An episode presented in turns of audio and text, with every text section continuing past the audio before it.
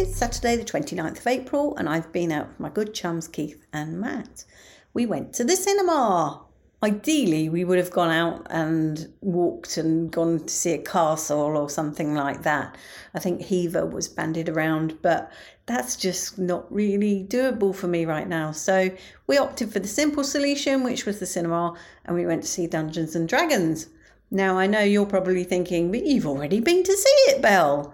But honestly, it was such a good film and I really enjoyed it. And I saw lots of things that I didn't see the first time round, or I understood more than I did the first time round. So I enjoyed it equally as much as I did the first time. And it was celebrating Keith's birthday, so that was all good fun. London is beginning to be much more locked down now. So the barriers are now at the edge of the roads. They have the same policy. First of all, they put them out in a pile so that everybody gets used to them. I'm sure it's the way you deal with animals, isn't it? It's the way you take a cat to the vet. First of all, you get the basket in from the garage and you leave it in the hallway until the cat's used to it. Then you'll put it into the lounge and let the cat be wandering around, get used to that. And then eventually they get shoved in and taken down and have injections or something equally nasty that they're not very happy about. That's pretty much what they do in London when they're about to lock you down. So the barriers are now at the edge of the road, but they've got little gaps in them. And they're both sides of the road because they start by putting them one side of the road, then they put them the other side, but there's gaps in them. So that'll probably be like that for, another 2 or 3 days.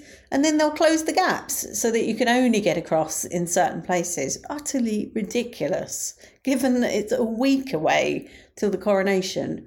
But there you are, that is the post-pandemic world in which we live. What else can I tell you? We had a Joe the Juice. I didn't go for anything healthy. I went for strawberries, banana and apple, which is, proper blood sugar spiking juice. That's what you want on a Saturday afternoon though, isn't it? Especially when you've just filled yourself up with fizzy sweets. Now I'm back home and I'm going to chillax because I actually cleaned my lounge today. That is quite an achievement for me at the moment, but I did a proper job of it too. Cleared up all the things that seem to have migrated from other rooms. So I have a nice clear lounge. It's brilliant. Much love and gratitude.